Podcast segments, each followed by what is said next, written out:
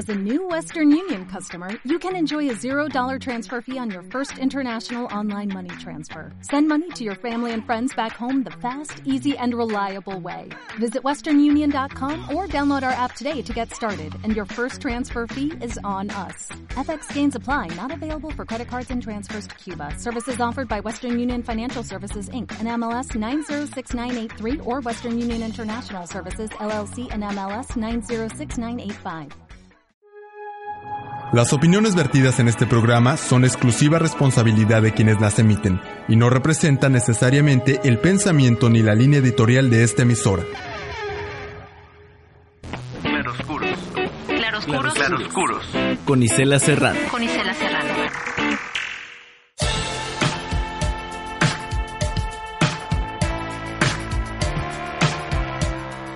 ¿Qué tal amigos del ciberespacio? Bienvenidos a Claroscuros a través de la luz de la radio. Les saluda desde Cancún, Quintana Roo, Eduardo Suárez en los controles técnicos e Isela Serrano en los micrófonos.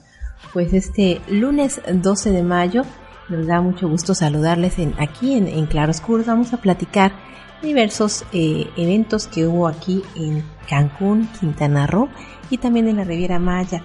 Eh, como usted sabe, este estado fue sede del 39 Tianguis Turístico de México, un evento organizado por el Consejo de Promoción Turística de México y en una empresa que lleva a cabo este, este evento en coordinación con el gobierno del estado. Pues vamos a contarle un poco cómo estuvo este tianguis turístico, vamos a platicar también eh, con, vamos a presentarle una entrevista con Carlos Navarrete, quien aspira a dirigir el PRD y vamos a hablar también sobre la política de cielos abiertos. Quédese con nosotros esta noche en Claroscuros.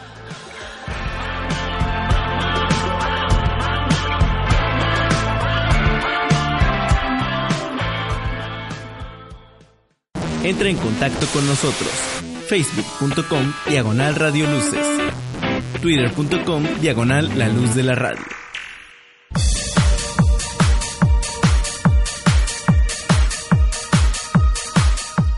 Las tendencias mundiales en redes sociales pueden detectarse dos meses antes.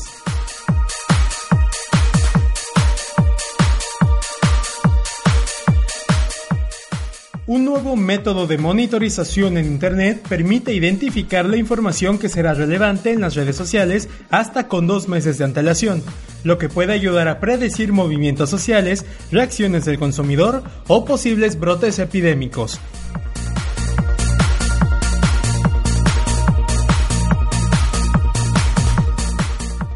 El estudio ha sido desarrollado por la Universidad Carlos III de Madrid en España, en colaboración con la Universidad Autónoma de Madrid, también en España, NICTA en Australia y las universidades de Yale y de California San Diego en Estados Unidos.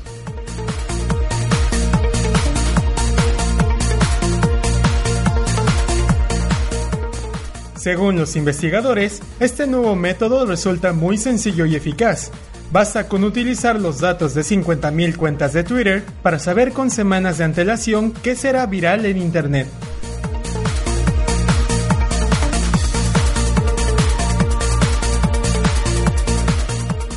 Pero también tiene limitaciones. No se puede predecir cómo se difundirán de manera viral informaciones asociadas a eventos del tipo partidos de fútbol o de actualidad diaria, ni catástrofes naturales.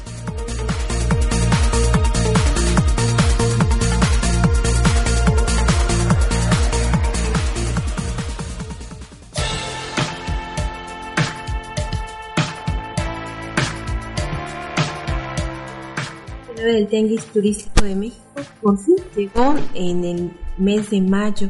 Este gran evento de promoción turística, el más importante a nivel nacional, pues tuvo lugar en esta ocasión en el estado de Quintana Roo, particularmente en, en Puerto Morelos. Hay que decirlo que el recinto ferial donde se llevó a cabo, que es el, el LACAM Center, está ubicado en Puerto Morelos, al igual que el Hotel Montpalas.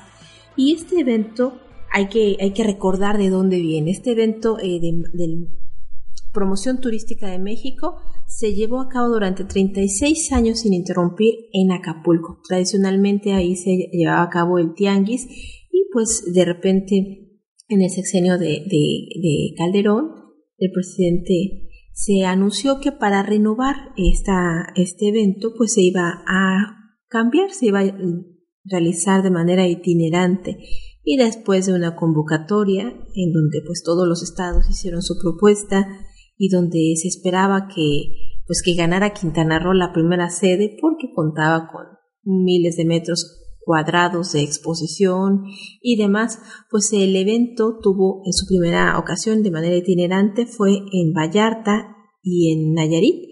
La segunda edición itinerante se llevó a cabo en Puebla y ahora, ahora tocó a Cancún, Quintana Roo.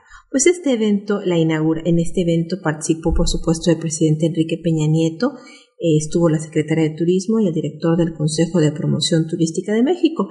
En la inauguración y digamos también en el cambio de estafeta eh, de Quintana Roo a Guerrero, que hay que recordar, el evento de promoción regresa a Acapulco después de que pues la secretaria, la exsecretaria de Turismo Gloria Guevara fuera declarada persona no grata por haberle quitado el tianguis a Acapulco. Pues ahora regresa en este sexenio del presidente Enrique Peña Nieto a Guerrero va a ser un año eh, sede Guerrero, sede Acapulco y el siguiente va a ser itinerante. Pues este evento, como le decía, la inauguración y el cambio de estafeta, las, la comida para entregarle pues ya la responsabilidad al Estado de Guerrero para que lleve a cabo los trabajos, se llevaron a cabo en el Hotel Monpalas, que es propiedad del empresario José Chapur. Este recinto como mencionábamos, fue construido de manera exprofeso para este tianguis turístico. Se ubica a 10 kilómetros de distancia. Así que, pues a 10 kilómetros de recinto en donde los estados promocionaron sus, ofertas eh, turísticas, sus productos gastronómicos, hicieron sus muestras artesanales, pues a 10 kilómetros de esto estaba llevándose a cabo la inauguración por parte del presidente Enrique Peña Nieto. En este centro vimos, en Lacam Center, vimos a estados por primera vez eh, participaron más de 61 países y vimos pues toda la oferta, vimos estados como Campeche, Veracruz, Guerrero que estuvieron muy alegres, eh, vimos a estados también como eh, muy serios en sus, en sus stands como Nuevo León, también la Ciudad de México, también un poco Quintana Roo que hay que decirlo, solo pudimos ver una una pirámide blanca con los, eh, las siglas de Quintana Roo y las pantallas de televisión que promocionaban pues algunos de sus destinos turísticos. Eh, en esta ocasión, por supuesto, se rompieron todos los récords, 61 eh, estados participar, 61 países eh, acudieron en esta edición, más de 28 mil citas de negocios y 8 mil participantes. Hay que, hay que recordar que este evento fue pues para todos y como cada año se dice, se superan expectativas, Nuevamente se rompen los récords del año anterior y en esta ocasión pues no fue la excepción del estado de Quintana Roo, un estado que cuenta con una belleza absoluta, que cuenta con una oferta de un producto que sigue siendo muy atractivo, un destino masivo, un destino que sigue eh, en la mente de los consumidores, una de las marcas más importantes que es Cancún y Riviera Maya, pues no podía no ser un, éxito en, en, ese sentido, sin embargo, pues fue un poco caótico en otros temas, por ejemplo, en los traslados, entrar y salir eh, de los, del recinto Lacan Center y un poco menos en el Mont fue complicado.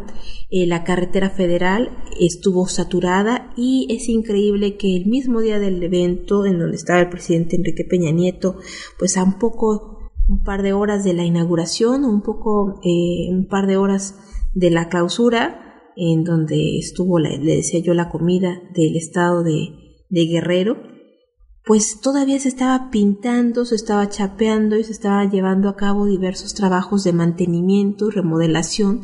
En Quintana Roo, en la carretera federal, imagínese usted lo que es que, que, el tráfico estuviera ahí atorado porque había personas que estaban todavía pintando topes, estaban dándole pues los últimos repasones a las, a, a las, a la jardinería, estaban embelleciendo este, pues lo que iban a ver los visitantes, los ocho mil, los más de ocho mil visitantes que registraron oficialmente en esta edición.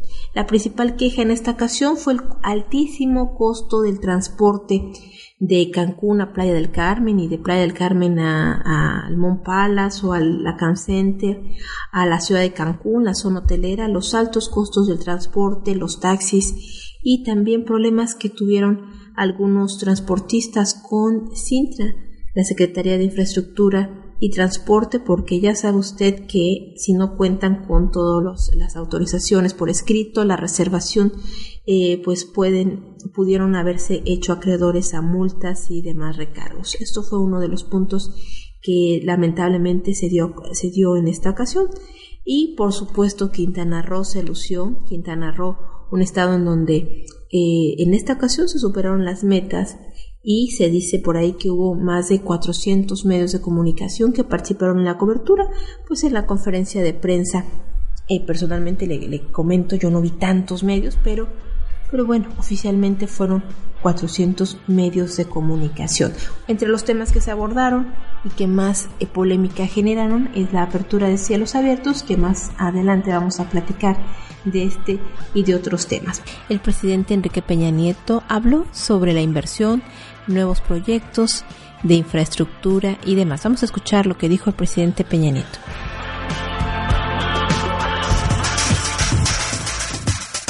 El gabinete turístico trabaja en 19 proyectos estratégicos que van desde los operativos vacacionales hasta la estrategia de marca país y dentro de estos proyectos también se encuentran los siguientes. El programa de renovación de aeropuertos, está el proyecto para modernizar y activizar los procesos de internación en el país. También destaca el proyecto integral de, de promoción de la industria del turismo de salud. Estamos convencidos de que México puede ser un líder la oferta de servicios de turismo médico en Latinoamérica y el mundo entero. La estrategia de impulso al turismo cultural es otro de los proyectos que estamos impulsando para diversificar la oferta turística y hacer de México un destino más atractivo y con mayor competitividad. El año pasado 23.7 millones de turistas internacionales visitaron nuestro país y el ingreso de divisas registró una cifra récord. Lo mejor de todo, lo mejor de todo es que esta tendencia positiva continúa en este año 2014. Desde enero de enero al 28 de febrero, nuestro país recibió 4.5 millones de turistas internacionales esta cifra supera en más de 15% el número de visitantes registrados en el mismo periodo ya importante y trascendental y de cifra récord del año 2003. He ordenado la incorporación del turismo en el Programa Nacional de Infraestructura 2014-2018 que de acuerdo al Plan Nacional de Desarrollo recientemente presentamos en la Ciudad de México. El turismo es uno de los seis ejes estratégicos en los que habremos de invertir 7.7 billones de pesos en infraestructura durante esta administración. 7.7 millones de millones de pesos que será la inversión que estemos haciendo para lograr de México un país más competitivo y con mayor fortaleza en su infraestructura se invertirán más de 180 mil millones de pesos para ampliar y actualizar la infraestructura turística de México con base en tres estrategias. Primera, mejorar la infraestructura y equipamiento existente en los destinos de mayor afluencia turística. Ello incluirá el rescate de playas, la rehabilitación de centros históricos en las ciudades coloniales, así como un programa de apoyo a los pueblos mágicos del país para llegar en esta administración a 100 pueblos mágicos en todo el territorio nacional. Segunda estrategia, promover la creación de nueva infraestructura turística para la diversificación de la oferta del sector turístico. En este rubro, los principales proyectos de inversión contemplan la consolidación del patrimonio mesoamericano con el desarrollo de centros turísticos sustentables en Chichen Itzá, Palenque, Calakmul y Teotihuacán. Igualmente, se prevé la construcción de nuevos centros de convenciones, así como al menos 20 parques públicos en las principales playas de nuestro país. Y finalmente, la tercera estrategia articula el desarrollo de infraestructura con las políticas de promoción de la competitividad turística. En este, en este apartado se incluyen el acondicionamiento de los principales aeropuertos para hacerlos más amigables, la modernización de puertos turísticos y la creación de nuevos accesos carreteros.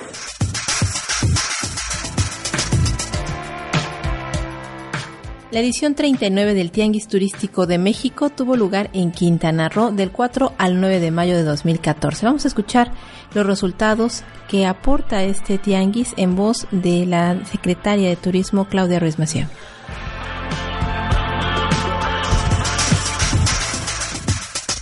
Tuvimos representación de 847 empresas compradoras, lo cual eh, significa 173 empresas compradoras más que las que hubo en el Tianguis Turístico de Puebla del año pasado.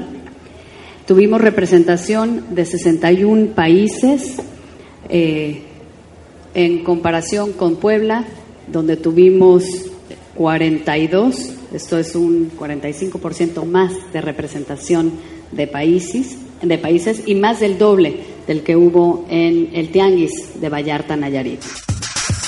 Esta fue la primera vez que tuvimos representación de los cinco continentes. Por primera vez tuvimos representación de eh, países de África. Ustedes saben que los países, muchos de los países de ese continente están creciendo a un ritmo mayor que el resto del mundo y para nosotros es particularmente eh, relevante la presencia de países de este continente porque es eh, una una apuesta de mediano plazo para, eh, para nosotros en la industria turística mexicana. Eh, tuvimos representación de países de Europa del Este que por primera vez estuvieron presentes en Tianguis, como Eslovenia, Ucrania, Rumanía, de Europa del Norte, que también por primera vez algunos de ellos vinieron a, a nuestro país al Tianguis, como Islandia, de la región Asia-Pacífico, representación de 12 países, por primera vez entre ellos Vietnam, Filipinas, Indonesia o Tailandia.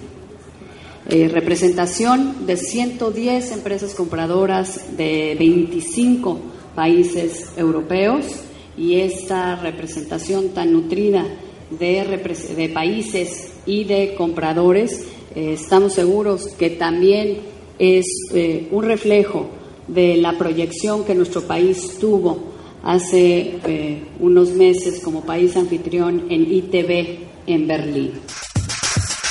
Estos resultados eh, cuantitativos que hoy compartimos con ustedes y que, repito, eh, posicionan ya a esta edición del Tianguis como la más productiva y la de mejores resultados en la historia de este evento de la industria turística mexicana.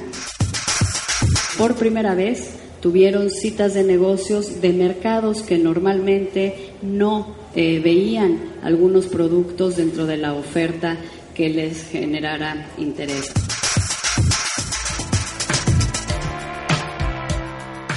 Habla ahora el gobernador de Quintana Roo, Roberto Borges Angulo.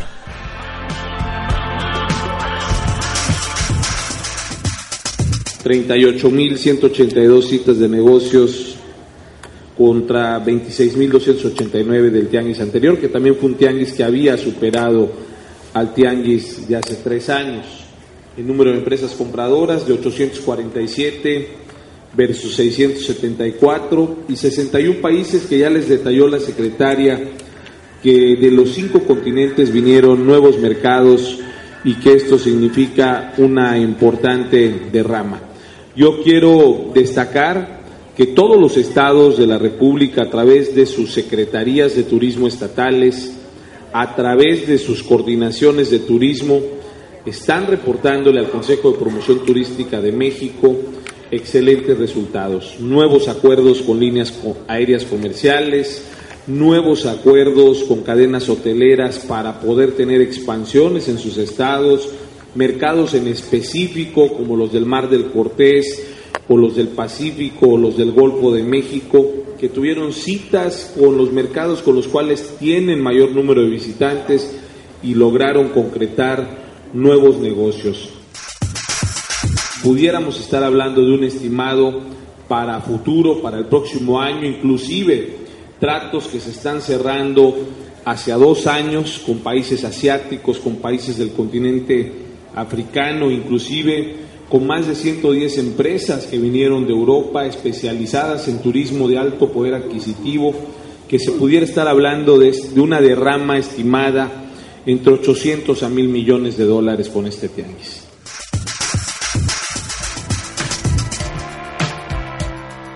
Sobre las expectativas que va a generar este evento, habla también Jorge Hernández, presidente de la Asociación Mexicana de Agencias de Viajes.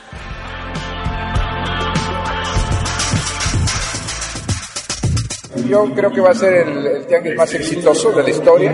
Cada año dice lo mismo. No, pero aquí te voy a decir por qué sí, porque la conectividad es muy buena. La conectividad es más, este aeropuerto tiene más conectividad de la Ciudad de, México en vuelos internacionales. Entonces hay 59 países que no había habido, el último fue de 40. Sí, entonces tiene que ser un éxito este, ¿no? Le presta para que sea un éxito.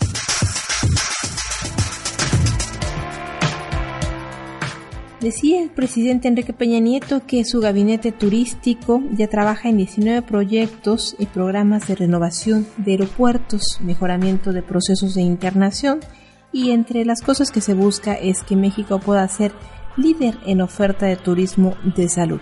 Pues este potencial que tiene en destinos, eh, diferentes destinos de México, el norte, Tijuana, eh, Cancún, Quintana Roo y otros, en la Ciudad de México incluyendo también, en cuanto al turismo de salud, salud. Ojalá que no todo sea solo para los turistas ni se dote de grandes servicios, atención hospitalaria, no, eh, especialistas y demás, sino que también la población de estas entidades se pueda ver beneficiada con este impulso que se le va a dar al gran potencial que tiene México en cuanto al turismo de salud. En Tijuana y en otros destinos del norte, recordemos que están los servicios dentales, en donde es mucho más económico eh, realizarse estos, estos trabajos en México que eh, en Estados Unidos. Entonces, la gente que cuenta con sus seguros de gastos médicos mayores, pues cruza la frontera y paga mucho menos en, en México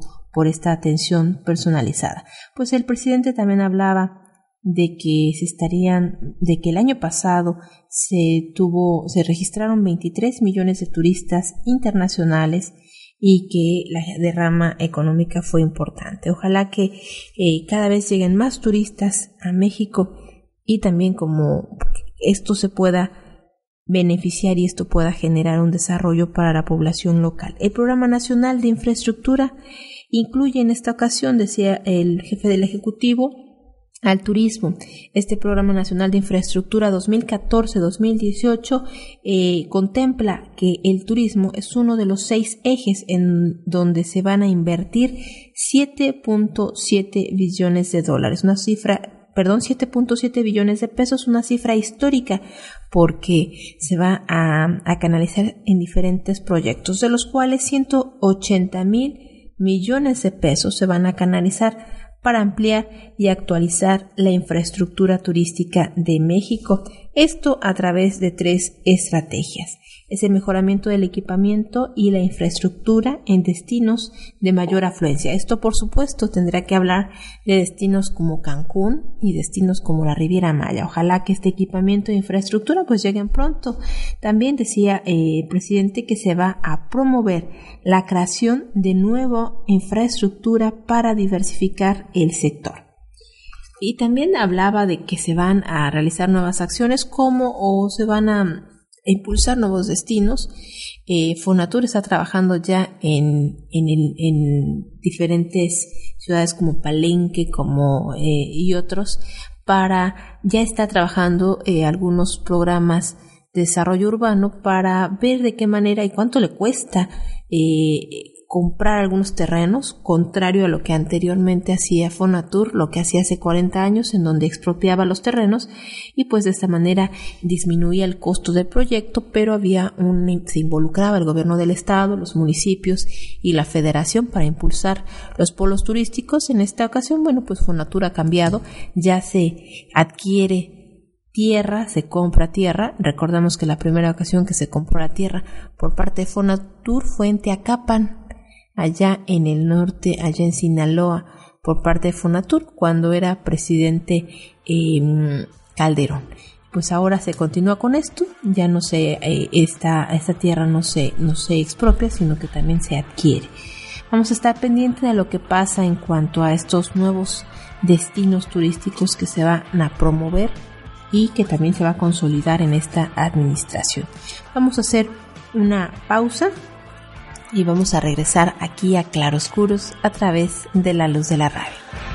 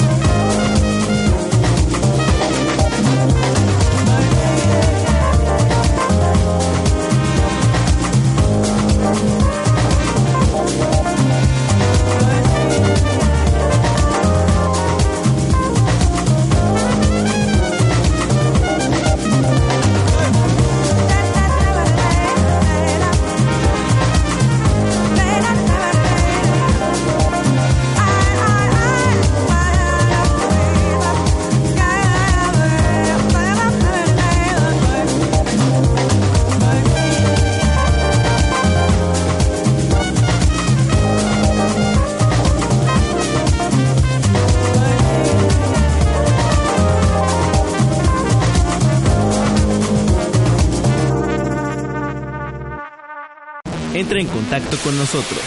Facebook.com Diagonal Radio Luces. Twitter.com Diagonal La Luz de la Radio. Las cajas de cereal te miran.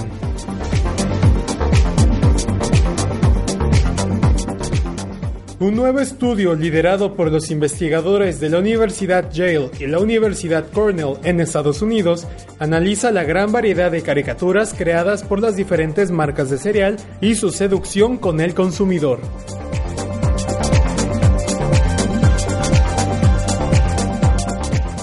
Los resultados, publicados en la revista científica Environment and Behavior, demuestran que las personas son 16% más propensas a confiar en una marca de cereal cuando el personaje ilustrado sobre la caja realiza contacto visual, incrementando los sentimientos positivos hacia el producto y alentando al consumidor a adquirirlo.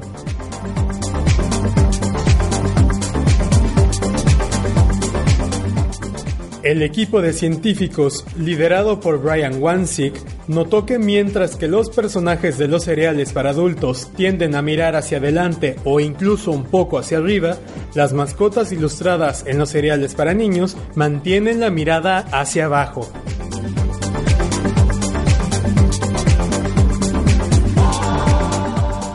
La posición de la mirada se explica fácilmente al considerar el emplazamiento de las cajas de cereal en los supermercados. Los cereales dirigidos a los adultos normalmente se colocan en las repisas más altas, mientras que los cereales de niños se sitúan a su altura, cerca de medio metro sobre el piso. Un truco ingenioso para asegurar que los personajes ilustrados mantengan contacto visual con su público objetivo.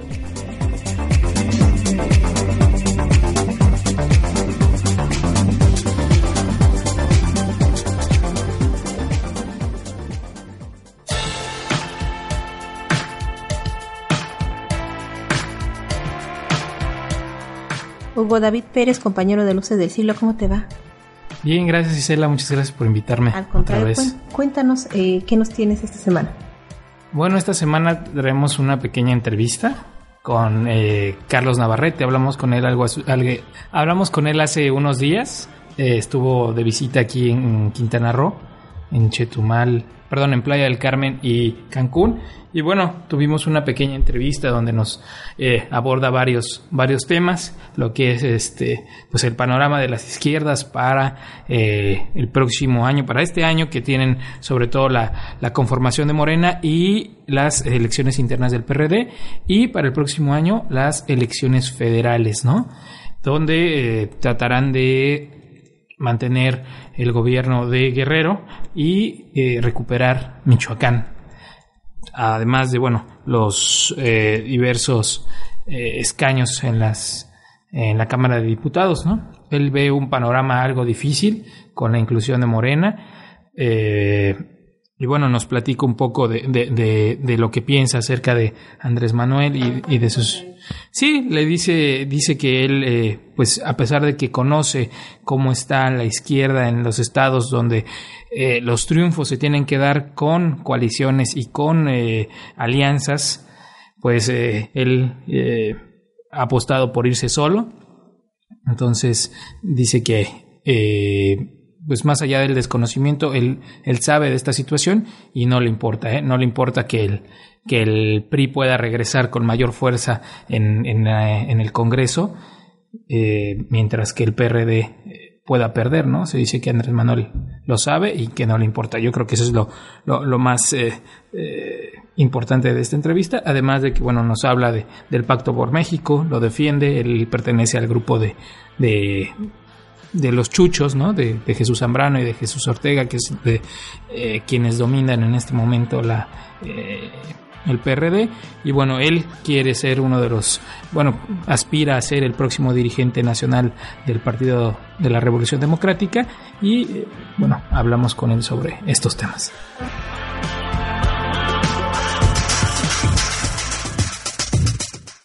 El 2015 es un año difícil para la izquierda mexicana, porque todo prefigura que iremos separados en las elecciones de diputados federales. Hasta hoy el PRD está entero en cuanto a su militancia respecto a otros partidos políticos, incluyendo Morena, que se está creando. Pero en 2015 puede ser grande la afectación con la presencia de cuatro partidos de izquierda, porque previsiblemente podemos tener hasta cuatro candidatos a diputados federales en cada distrito, eh, disputándose el voto progresista. Los compañeros de Morena están equivocándose de ruta. Cuando Morena empezó a construirse en octubre de 2012, se trazaron el objetivo de desfondar al PRD. Llegaron a decir, lo vamos a dejar como cascarón, con sus puras estructuras dirigentes. Lo vamos a desfondar en todo el país. Año y medio después, el resultado es el siguiente. El PRD tiene 3.400.000 afiliados. Morena pidió su registro con un padrón de 602.000 afiliados. Por cierto, de esos 602.000, solo 87.000 aparecen en el padrón de Morena y en el padrón del PRD. 87.000. Quiere decir que la afectación orgánica al PRD fue ínfima. No desestimo el riesgo de la dispersión del voto progresista. Puede ser muy grande la afectación en estados como Tabasco, como Oaxaca, Michoacán, Estado de México, Guerrero, Distrito Federal, en donde la izquierda suele tener triunfos de mayoría en los distritos. El PRD fue al pacto no para ver qué sacaba de ventaja partidaria, sino ver cómo le ayudaba a que México saliera adelante. En el caso del pacto, el PRD puso al país por delante, no su interés particular. Es más, puede ser que hayamos tenido algún daño, no lo sé, todavía lo veremos en 2015. Pero si con las reformas que el pacto aprobó, México despega, México tiene más competencia, México tiene mejores servicios en telecomunicaciones, México tiene mejor educación, habrá valido la pena.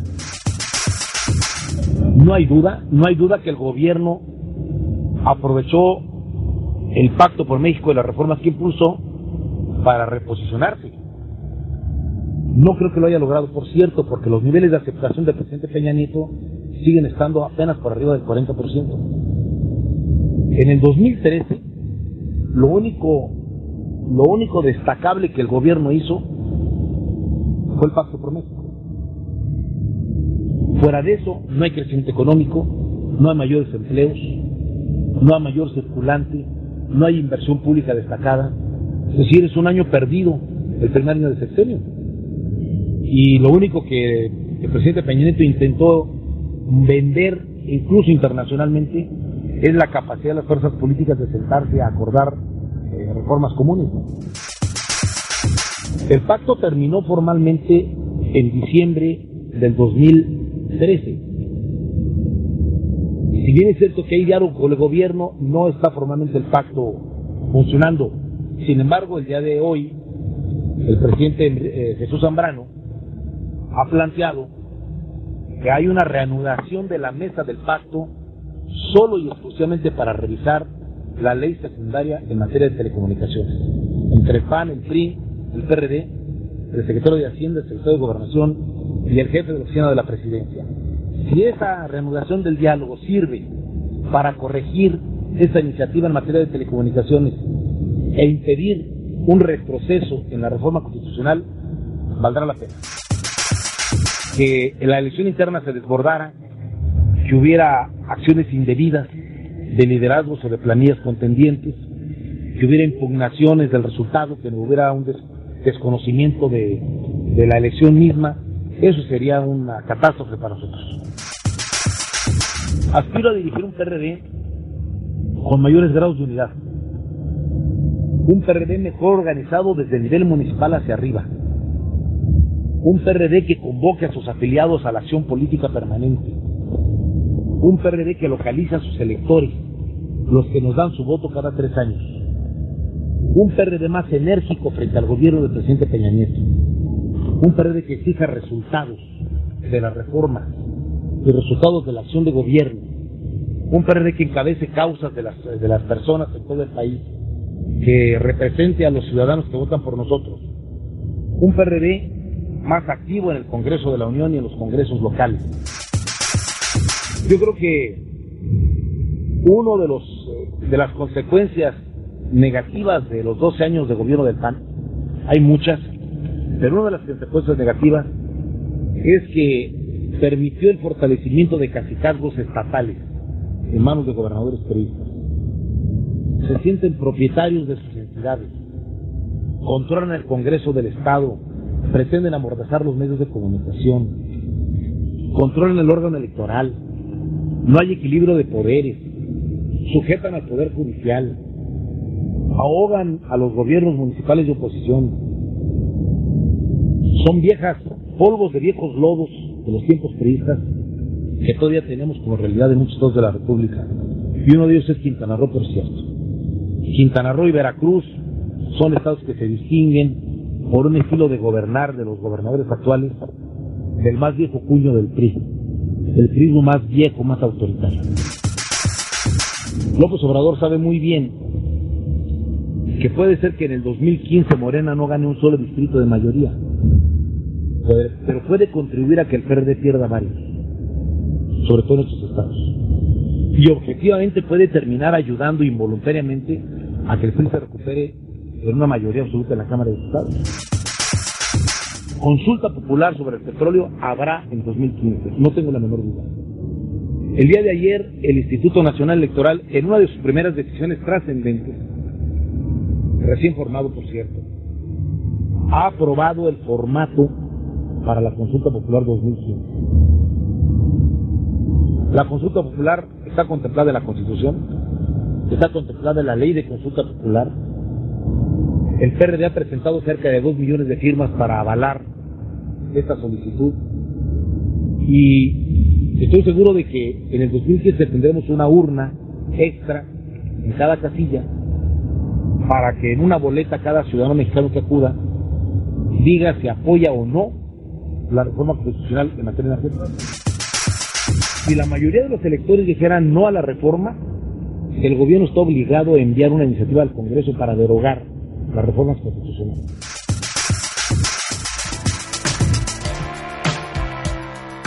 Vaya declaración de Carlos Navarrete en torno a que Andrés Manuel López Obrador, sin proponérselo, puede ser un factor para apoyar al PRI a, obtener mayores eh, candidaturas en diferentes estados del país.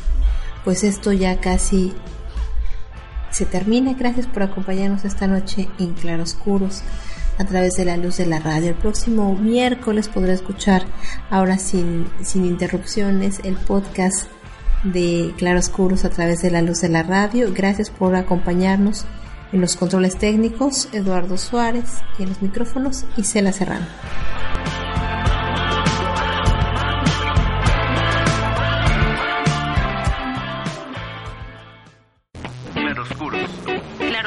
Claroscuros. Con Isela Serrano. Con Isela Serrano. Las opiniones vertidas en este programa son exclusiva responsabilidad de quienes las emiten y no representan necesariamente el pensamiento ni la línea editorial de esta emisora.